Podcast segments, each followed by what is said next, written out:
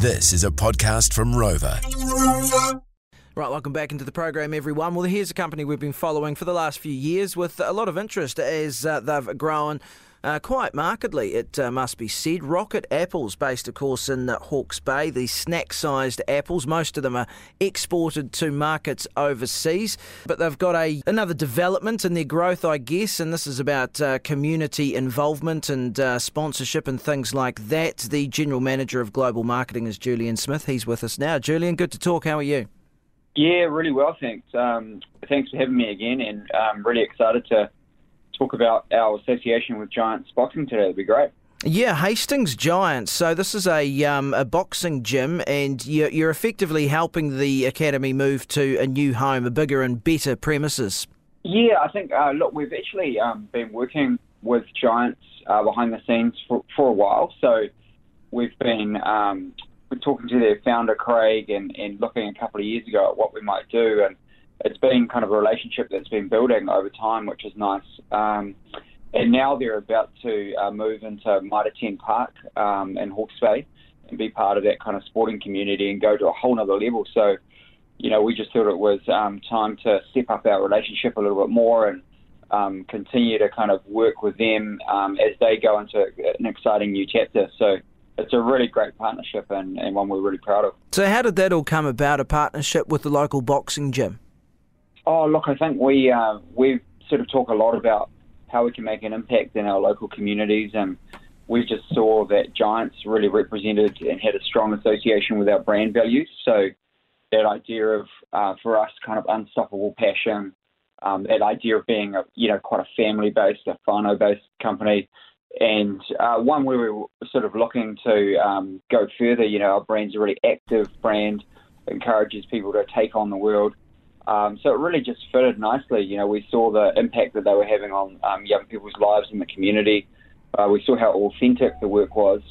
Um, and it was just a great fit for us as a health and nutrition brand um, to get alongside and see how we could help out. Well, that, that makes a lot of sense. So at Field Days, we're at a Findex event, and uh, Kane Briscoe was a guest speaker, and um, he was talking about the fact that he was in a, I guess, the mental doldrums for a while through various things in his life. And one of the things he went back to as a kid, he uh, went to a boxing gym and he decided to uh, go back to that a little bit later on to sort of, you know, help his mental, um, the mental side of things. And he said it really yeah. helped. And so I can see where that association. Um, comes in it, it doesn't take uh, it's not too much of a stretch to kind of to draw the dots there no and i think you know we're um, we're a really fun kind of active brand, and uh, I think we've sort of brought that tone um, to the partnership as well. And we've got young people who are really striving to um, enjoy, you know, parts of their day and, and strive for excellence, you know, in all areas of life. So, you know, a big part of what we've sort of brought, I think, is is um, some local flavour and some fun and some character to to the partnership as well, which really fits nicely with Giants and, and their ethos. So um, that's been amazing. You know, we're, we're helping sort of between 300 and 500 people a year um, across their school programs as they reach out, you know, into the region. So, you know, that's just um, great for us because we're looking for ways to give back and we're looking to be part of our community in a, in a, really positive way. And of course, um, your association with sport in general, uh, I see that Kane Williamson has uh, actually taken a bit of stake in the company as well, hasn't he? Because he's been an ambassador yeah. uh, for for a while. Yeah, look, Kane um, has been just such a great other partnership for us. He's he's obviously um, you know represents our values of sort of taking on the world, you know, on the on the big world stage, and we're we've been growing significantly as a business um, to kind of get to that point where we're on that global stage now ourselves. But he's represented that value for us and that idea of sort of um, from New Zealand um, and having that right kind of mindset and and integrity. You know, he's a real man of integrity and um, very strategic in his kind of approach. So, look, he, he's just sort of um, been really enjoying the last couple of years as a brand ambassador and and look to take a stake in the business in one of our orchards, our Longlands um, orchard.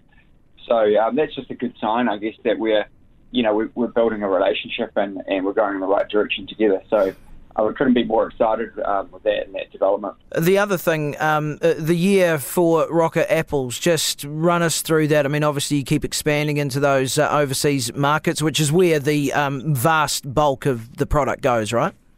Yeah, yeah. Look, I think just on behalf of the horticulture industry, it's been a, it's been a tough year. You know, I think I've talked to you a lot of times about how much the we value the commitment of our people and our staff and our team. You know, right from the orchard to get every bit of fruit off that we can to sell, and then into our pack house to work through the night to get it out into global markets. But it's been, you know, it's been determination and grit this year hmm. um, for our industry and certainly for us as a business as well. So, you know, we've hit a lot of our um, a lot of our targets that we wanted to hit, but there's been some headwinds, you know, around supply chain and COVID still lingering in global markets. But we're just um, really stoked that um, we've had a year where the, the commitment and the um, the objectives we've set have been met, you know, in the way that we would have liked. So uh, we're fortunate in that respect in the industry.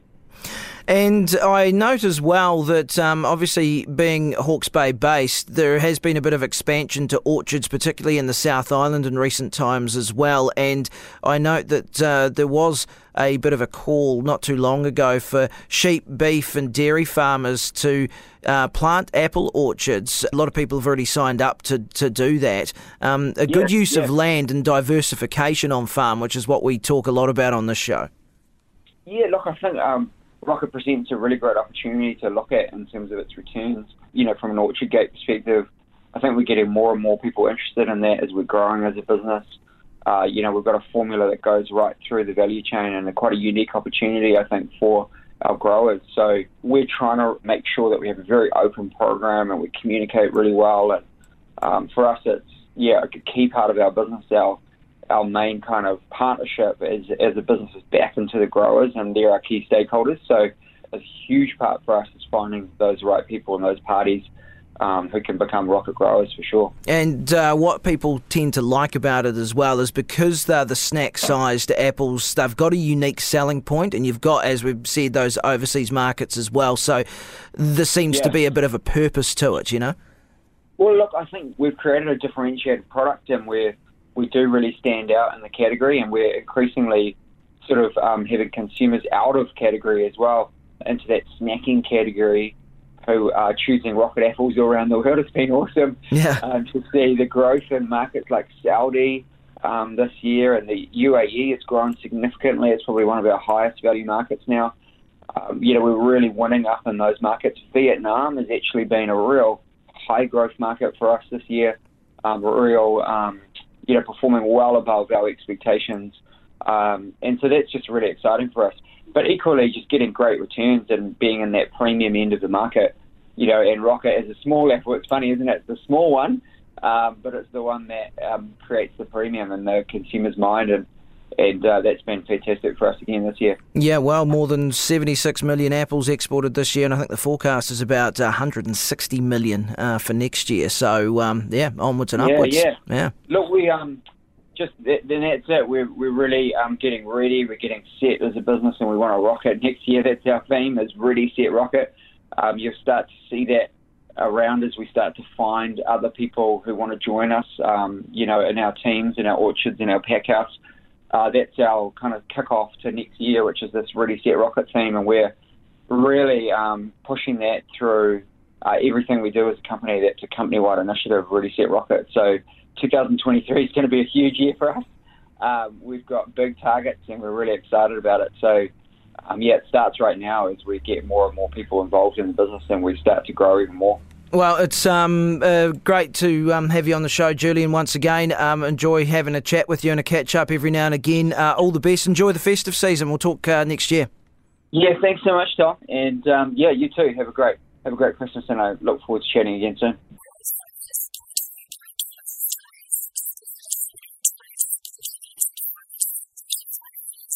Fonterra's first quarter profit has jumped 84%. The dairy processor says normalised after tax profit increased to 214 million for the three months to the end of October. That's up from 116 million last year. Sales rose 32% to 5.79 billion.